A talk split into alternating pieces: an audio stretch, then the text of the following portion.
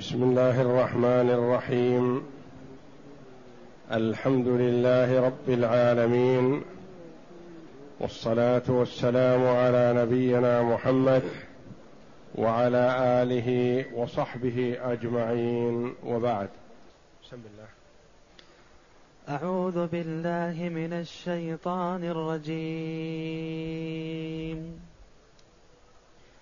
إن الذين كفروا وصدوا عن سبيل الله وشاقوا الرسول من بعد ما تبين لهم الهدى من بعد ما تبين لهم الهدى لن يضروا الله شيئا وسيحبط أعمالهم يا ايها الذين امنوا اطيعوا الله واطيعوا الرسول ولا تبطلوا اعمالكم ان الذين كفروا وصدوا عن سبيل الله ثم ماتوا وهم كفار فلن يغفر الله لهم فلا تهنوا وتدعوا إلى السلم وأنتم الأعلون والله معكم ولن يتركم أعمالكم. هذه الآيات الكريمة من سورة محمد صلى الله عليه وسلم جاءت بعد قوله جل وعلا أم حسب الذين في قلوبهم مرض أن لن يخرج الله أضغانهم؟ ولو نشاء لأريناكهم فلعرفتهم بسيماهم ولتعرفنهم في لحن القول. والله يعلم أعمالكم ولنبلونكم حتى نعلم المجاهدين منكم والصابرين ونبلو أخباركم إن الذين كفروا وصدوا عن سبيل الله وشاقوا الرسول من بعد ما تبين لهم الهدى لن يضروا الله شيئا وسيحبط أعمالهم. يقول الله جل وعلا إن الذين كفروا وصدوا عن سبيل الله كفروا في أنفسهم وصدوا الناس عن سبيل الله عن طريق الهدى منعوا الناس عن الدخول في الإسلام. هناك كافر في نفسه ولا يتعرض للآخرين وكافر يتعرض للمسلمين ويؤذيهم ويتعرض لمن أراد من الكفار أن يسلم فيمنعه. هذا أشد وأعظم جرما لأنه كفر بنفسه وصد منع الناس عن الدخول في دين الله. وآذى من دخل في دين الله. وصدوا عن سبيل الله وشاقوا الرسول عاندوا وعارضوا وآذوا الرسول صلى الله عليه وسلم من بعد ما تبين لهم الهدى. كان هذا الأذى والصد عن سبيل الله بعدما ظهرت لهم البينات وبانت لهم المعجزات بصدق محمد صلى الله عليه وسلم. يعني فعلوا هذه الأفعال الشنيعة وهم يعلمون ويعرفون يقينا أن محمدا رسول الله. يعرفون ذلك ففعلوا هذه الأفعال. بعدما تبين لهم الهدى الحق وصدق الرسول صلى الله عليه وسلم في دعوته. هؤلاء يحسبون أنهم يضرون الله أو يضرون الرسول صلى الله عليه وسلم. والحقيقة والواقع أنهم يضرون أنفسهم. بهذا الفعل ضروا أنفسهم. وإلا فالله جل وعلا لا تنفعه طاعة المطيع ولا تضره معصية العاصي. والرسول صلى الله عليه وسلم سينصره الله جل وعلا لا محالة ويرد عنه كيد الكائدين. ولن تؤثر فيه إلا شيء أراده الله جل وعلا فهو واقع لا محالة. ودين الله ظاهر. لن يضروا الله شيئا وسيحبط أعمالهم. هم يظنون أن لهم أعمال تنفعهم. كإطعام الجائع مثلا وكسوة العاري والإحسان وفعل ما يفعلون من صلة الرحم ومن إكرام الضيف ومن الأفعال الحسنة. التي هي محمودة في الإسلام لكنها لا تنفعهم هذه في الدار الآخرة لأن أي عمل يعمله المرء في الدنيا لا يعمله في لا ينفعه في الآخرة إلا إذا كان مقرونا بالإيمان بالله ورسوله صلى الله عليه وسلم. أما بدون إيمان فلا ينفع. فالأعمال التي عملوها في الدنيا ظاهرها الحسن حابطة حابطة في الدار الآخرة وإلا فقد يثيبهم الله جل وعلا عليهم في الدنيا بالمال والصحة والولد والجاه. العمل الذي يعمله المرء حسنا إن كان مؤمنا انتفع به في الدنيا والآخرة أو انتفع به في, في الآخرة. وأما إذا لم يكن مؤمنا فإنه لا ينتفع به في الآخرة وإنما ينتفع به في الدنيا فقط. وسيحبط أعمالهم. وقد يقال فيها معنى آخر وسيحبط أعمالهم. يعني هم شاقوا الرسول. معنى عاندوه وكادوه وأبرموا وخططوا الخطط وحاكوا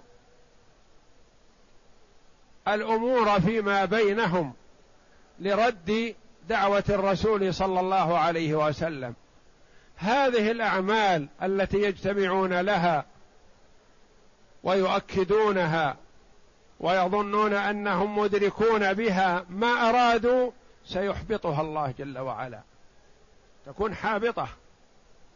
كما أحبط جل وعلا أعمالهم وتخطيطهم وما فعلوه ليلة خروج النبي صلى الله عليه وسلم مهاجرا.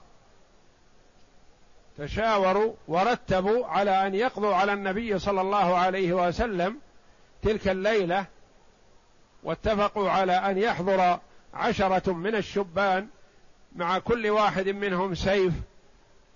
فإذا خرج النبي صلى الله عليه وسلم من داره ضربوه ضربة رجل واحد حتى يتفرق دمه في القبائل في قبائل قريش في بيوت قريش. فلا تستطيع بنو هاشم أن تحارب قريشا كلها. وظنوا أنهم مدركون ما أرادوا لأنهم ظنوا أن هذا في وسعهم وليس شيئا مستحيل ولا صعب.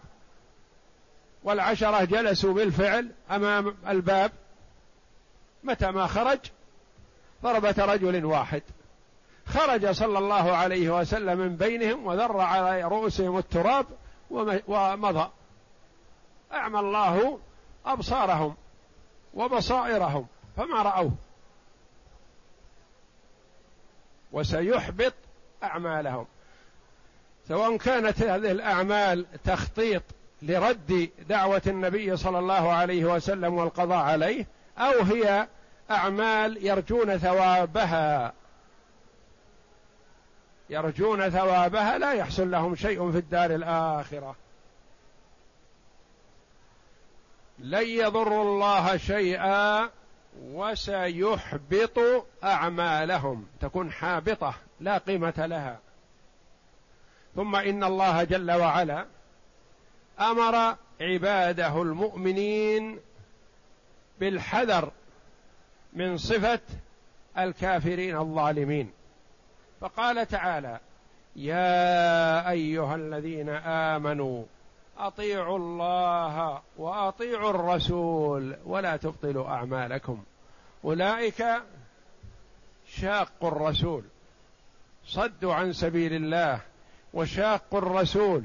وأنتم أيها المؤمنون أطيعوا الله فيما يأمركم به وينهاكم عنه. وأطيعوا الرسول لأنه مبلغ عن الله جل وعلا. فطاعة الرسول صلى الله عليه وسلم من طاعة الله. لأنه عليه الصلاة والسلام معصوم. لا يأمر إلا بما فيه طاعة لله جل وعلا. يا أيها الذين آمنوا المتصفون بهذه الصفة صفة الإيمان.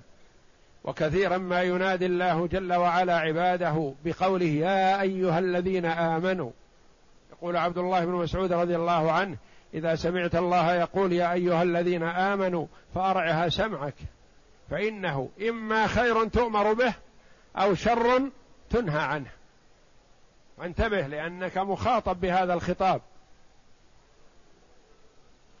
أطيعوا الله وأطيعوا الرسول. كرر الفعل في أطيعوا الرسول من باب التأكيد. أطيعوا الله وأطيعوا الرسول ولا تبطلوا أعمالكم. لا تبطلوا أعمالكم. بماذا؟ للعلماء رحمهم الله فيها أقوال كثيرة.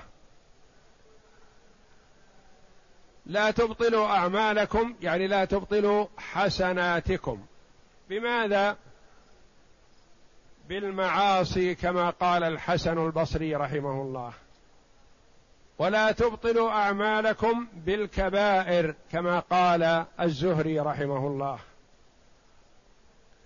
لا تبطلوا أعمالكم بالرياء والسمعة كما قال الكلبي وابن جريج. لا تبطلوا أعمالكم بالمن كما قال مقاتل. لا تبطلوا أعمالكم بالنفاق والشرك أقوال لكنها كلها ترجع إلى معنى واحد لا تبطلوا أعمالكم بما يسخط الله جل وعلا. لا تبطلوا أعمالكم بإسخاط الله جل وعلا بالتعرض لغضب الله بمعصية الله بالشرك أو النفاق أو بالرياء والسمعة. أو باقتراف كبائر الذنوب والوقوع فيها أو أي عمل يسيء إلى ما يعمله المرء من طاعة لله جل وعلا فيفسد عليه طاعته. فعن أبي العالية رحمه الله قال كان أصحاب رسول الله صلى الله عليه وسلم يرون أنه لا يضر مع لا إله إلا الله ذنب. كما لا ينفع مع الشرك عمل. حتى نزلت هذه الآية يا أيها الذين آمنوا أطيعوا الله وأطيعوا الرسول ولا تبطلوا أعمالكم. حتى نزلت هذه الآية فخافوا أن يبطل الذنب العمل. وفي لفظ فخافوا الكبائر أن تحبط اعمالهم وعن ابن عمر رضي الله عنه قال كنا معشر أصحاب رسول الله صلى الله عليه وسلم. نرى أنه ليس شيء من الحسنات إلا مقبول. حتى نزلت هذه الآية فلما نزلت قلنا ما هذا الذي يبطل أعمالنا؟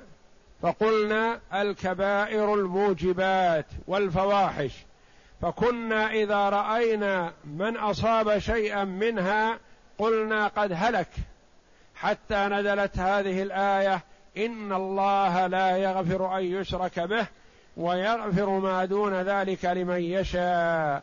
فلما نزلت كففنا عن القول في ذلك وكنا إذا رأينا أحدا أصاب منها شيئا خفنا عليه وإن لم يصب منها شيئا رجوناه يعني رجونا له الخير. فالصحابة رضي الله عنهم وأرضاهم كانوا يظنون أن جميع أعمالهم مقبولة. وكل من عمل عمل فإنه مقبول لا محالة. وكانوا يظنون أنه لا يضر مع التوحيد عمل سيء مهما كان ما دام فيه توحيد. كما لا ينفع مع الشرك أي عمل. فلما نزلت هذه الآية ولا تبطلوا أعمالكم يقول خفنا أن هناك شيء يبطل العمل. فقلنا الكبائر تحبط الأعمال أو تبطلها. فأنزل الله جل وعلا تصحيحا لذلك إن الله لا يغفر أن يشرك به ويغفر ما دون ذلك لمن يشاء. فالكبائر إذا تاب منها العبد في الدنيا تاب الله عليه. وإذا مات مصرا عليها فلا يخلو. إن كان شرك فهذا لا يغفره الله. وصاحبه خالد مخلد في النار لأن الشرك أكبر الكبائر. وإن كان دون الشرك فهو داخل تحت المشيئة. إن شاء جل وعلا غفره لعبده من أول وهلة وأدخله الجنة وإن شاء عاقبه على ذنبه هذا ثم أخرجه من النار وأدخله الجنة بفضله وبتوحيد العبد.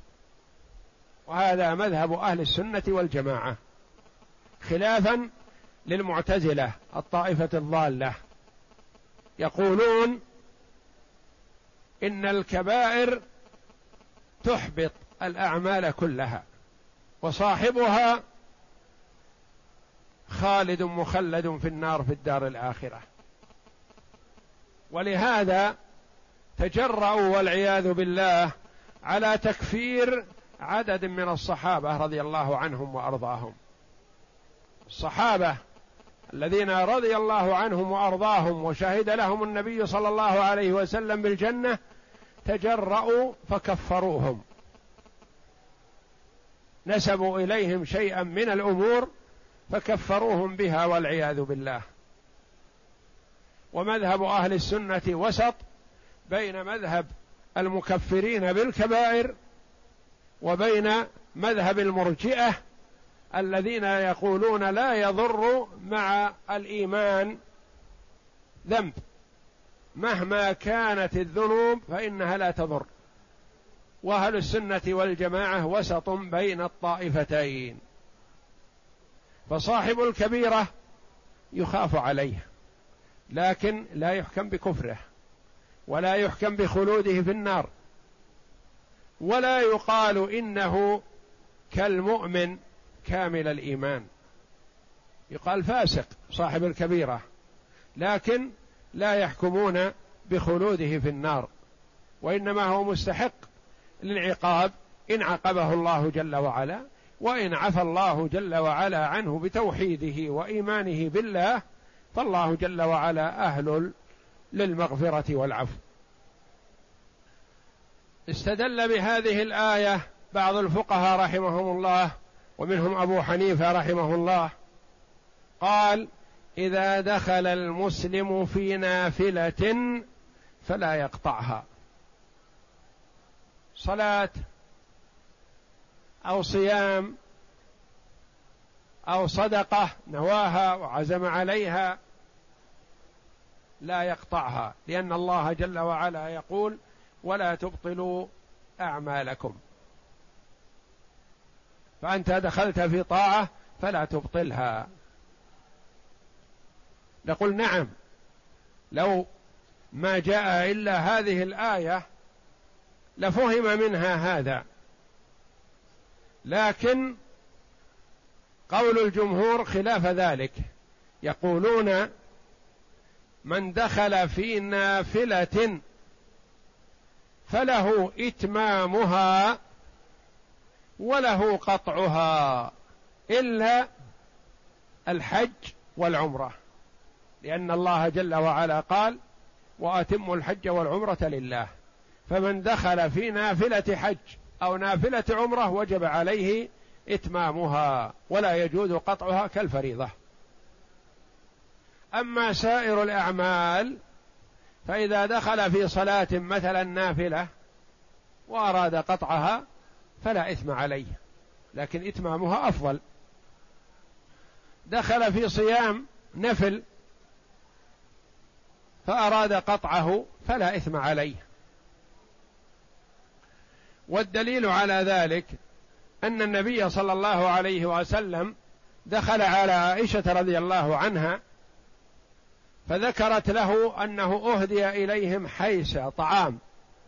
فقال ارنيه وأكل منه صلى الله عليه وسلم وقال لقد أصبحت صائما. فأكل منه وأفطر. وحديث آخر النبي صلى الله عليه وسلم شرب ماء ثم ناوله لأم هانئ بنت أبي طالب. أخت علي رضي الله عنهما. فأخذته وشربت. فقالت لقد أصبحت صائمة لكني كرهت أن أرد سؤرك. يعني فضل ماعك الذي ناولتني كرهت أن أرده فشربت وهي صائمة. فقال عليه الصلاة والسلام إن كان واجبا فاقضي يوما بدله. وإن كان نفلا فإن شئت فاقضي وإن شئت فلا. فدل هذا على أن من دخل في نفل فله إتمامه وذلك أفضل وإن أراد الخروج منه فلا حرج عليه في ذلك. يخبر تعالى عن من كفر وصد عن سبيل الله. وخالف الرسل وشاقه وارتد عن الإيمان من بعد ما تبين له الهدى أنه لن يضر الله شيئا وإنما يضر نفسه ويخسرها يوم معاده وسيحبط الله عمله فلا يثيبه على سالف ما تقدم من عمله بل يحبطه ويمحقه بالكلية كما أن الحسنات يذهبن السيئات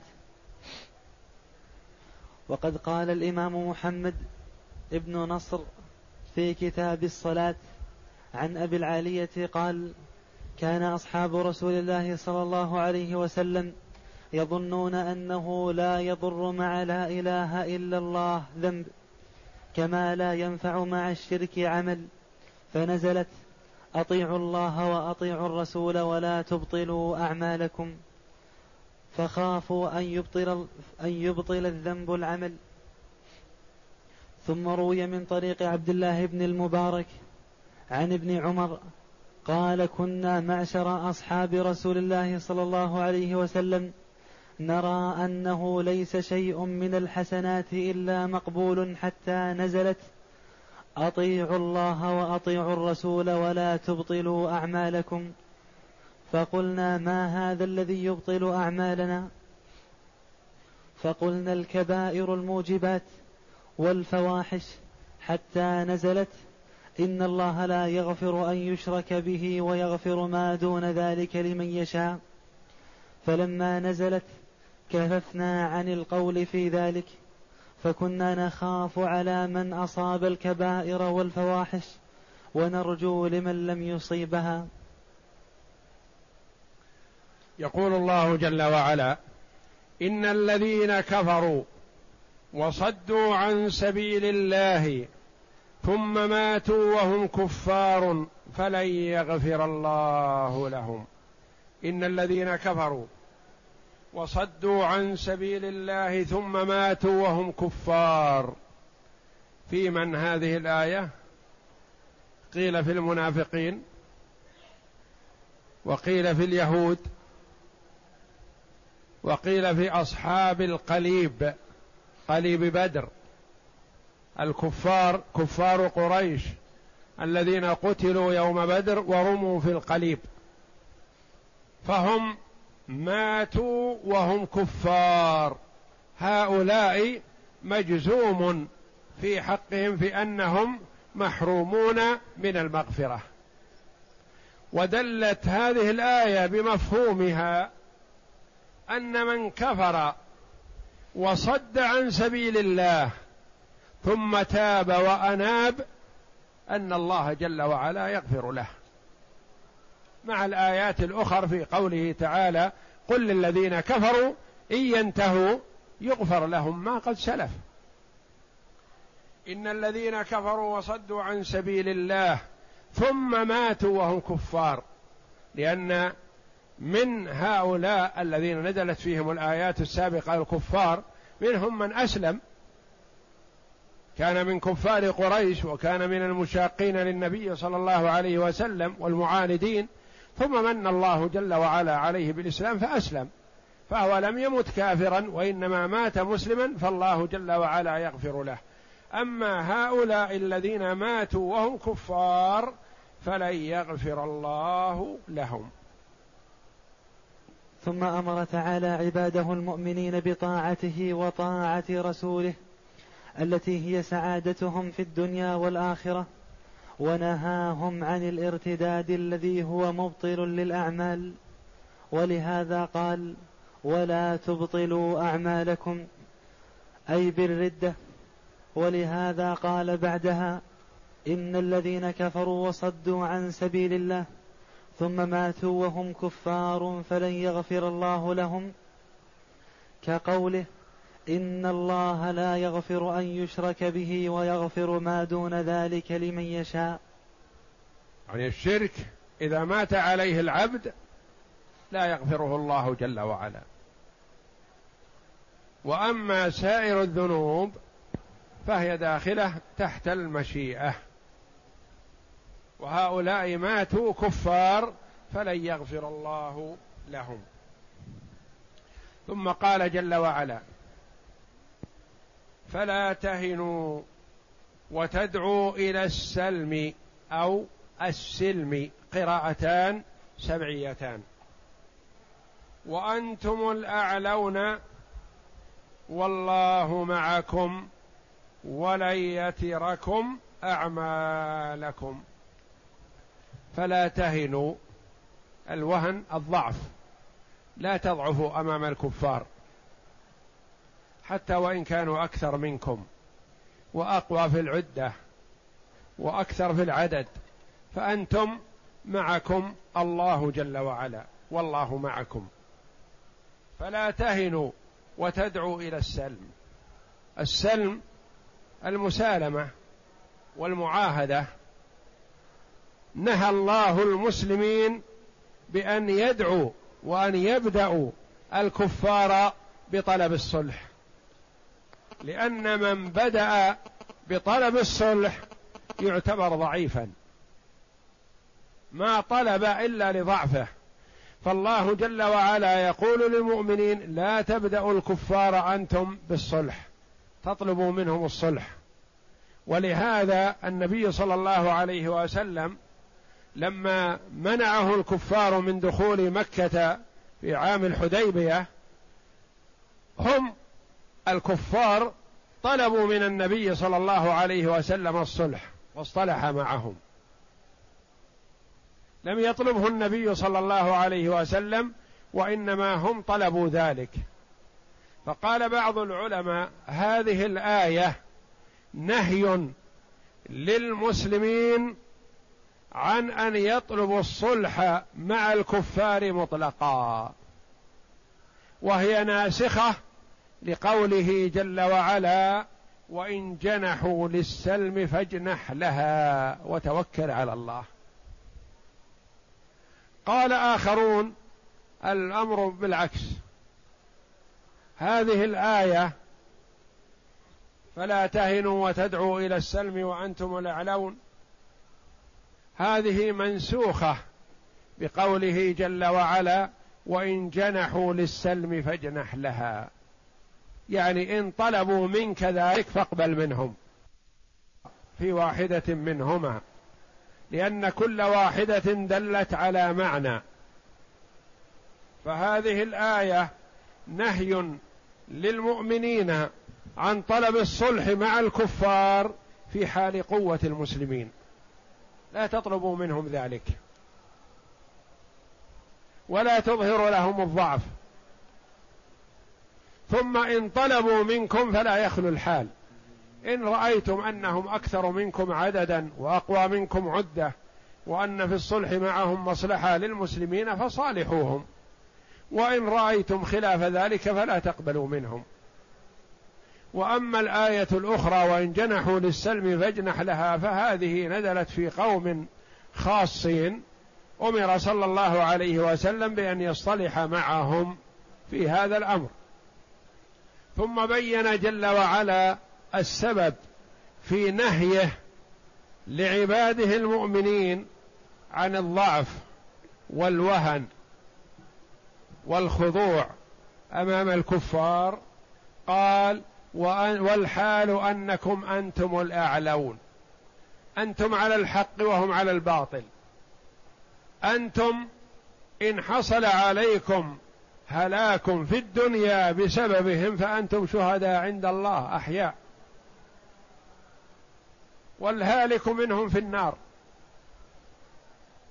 أنتم الأعلون.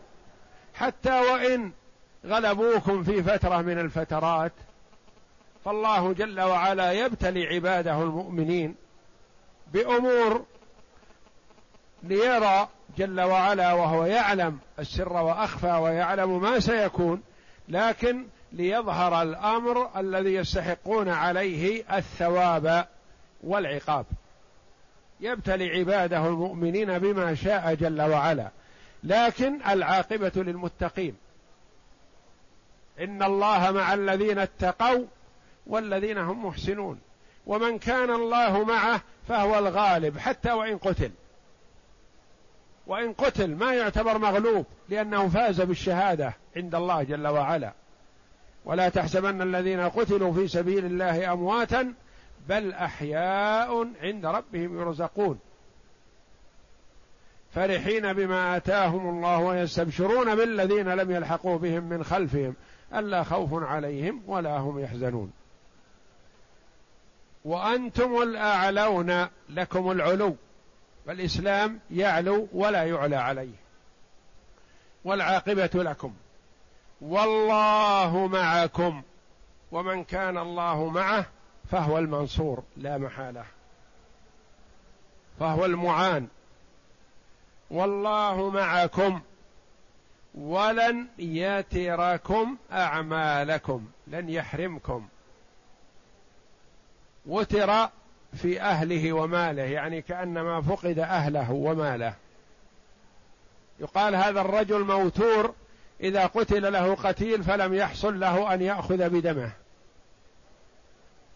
لن يتركم لن يحرمكم. سيثيبكم على أعمالكم. ولن يتركم أعمالكم لن يحرمكم منها. وأنتم الأعلون. لكم العلو في الدنيا ولكم العلو في الآخرة عند الله جل وعلا. والأعلون قال أهل اللغة لامها محذوفة لأن لامها واو.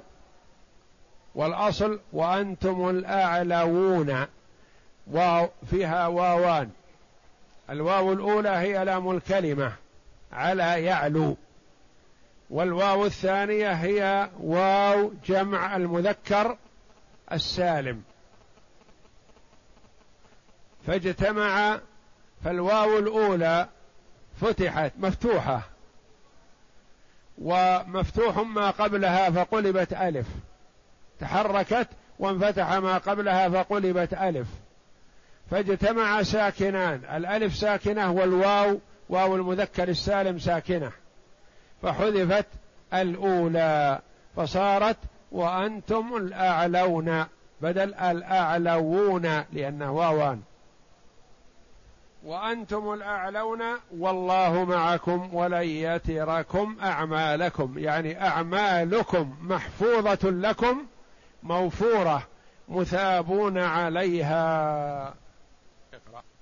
ثم قال لعباده المؤمنين فلا تهنوا أي لا تضعفوا أي لا تضعفوا عن الأعداء وتدعوا إلى السلم أي المهادنة والمسالمة. ووضع القتال بينكم وبين الكفار في حال قوتكم وكثرة عددكم وعددكم. ولهذا قال فلا تهنوا وتدعوا إلى السلم وأنتم الأعلون. أي في حال علوكم على عدوكم. جملة أنتم الأعلون بمنزلة الحال والحال أنكم الأعلون. وكذلك الجملة التي تليها والله معكم كلها حالان وأنت الحال أنكم الأعلون والحال أن الله معكم. نعم. فأما إذا كان الكفار فيهم قوة وكثرة بالنسبة إلى جميع المسلمين ورأى الإمام في المعاهدة والمهادنة مصلحة فله أن يفعل ذلك. كما فعل رسول الله صلى الله عليه وسلم حين صده كفار قريش عن مكة ودعوه إلى الصلح ووضع الحرب بينهم وبينه عشر سنين فأجابهم إلى ذلك. والله معكم. فيه بشارة عظيمة بالنصر والظفر على الأعداء. ولن يتركم أعمالكم. أي ولن يحبطها ويبطلها. ويسلبكم إياها بل يوفيكم ثوابها. ولا ينقصكم منها شيء. والله أعلم. وصلى الله وسلم وبارك على عبد ورسول نبينا محمد وعلى آله وصحبه أجمعين.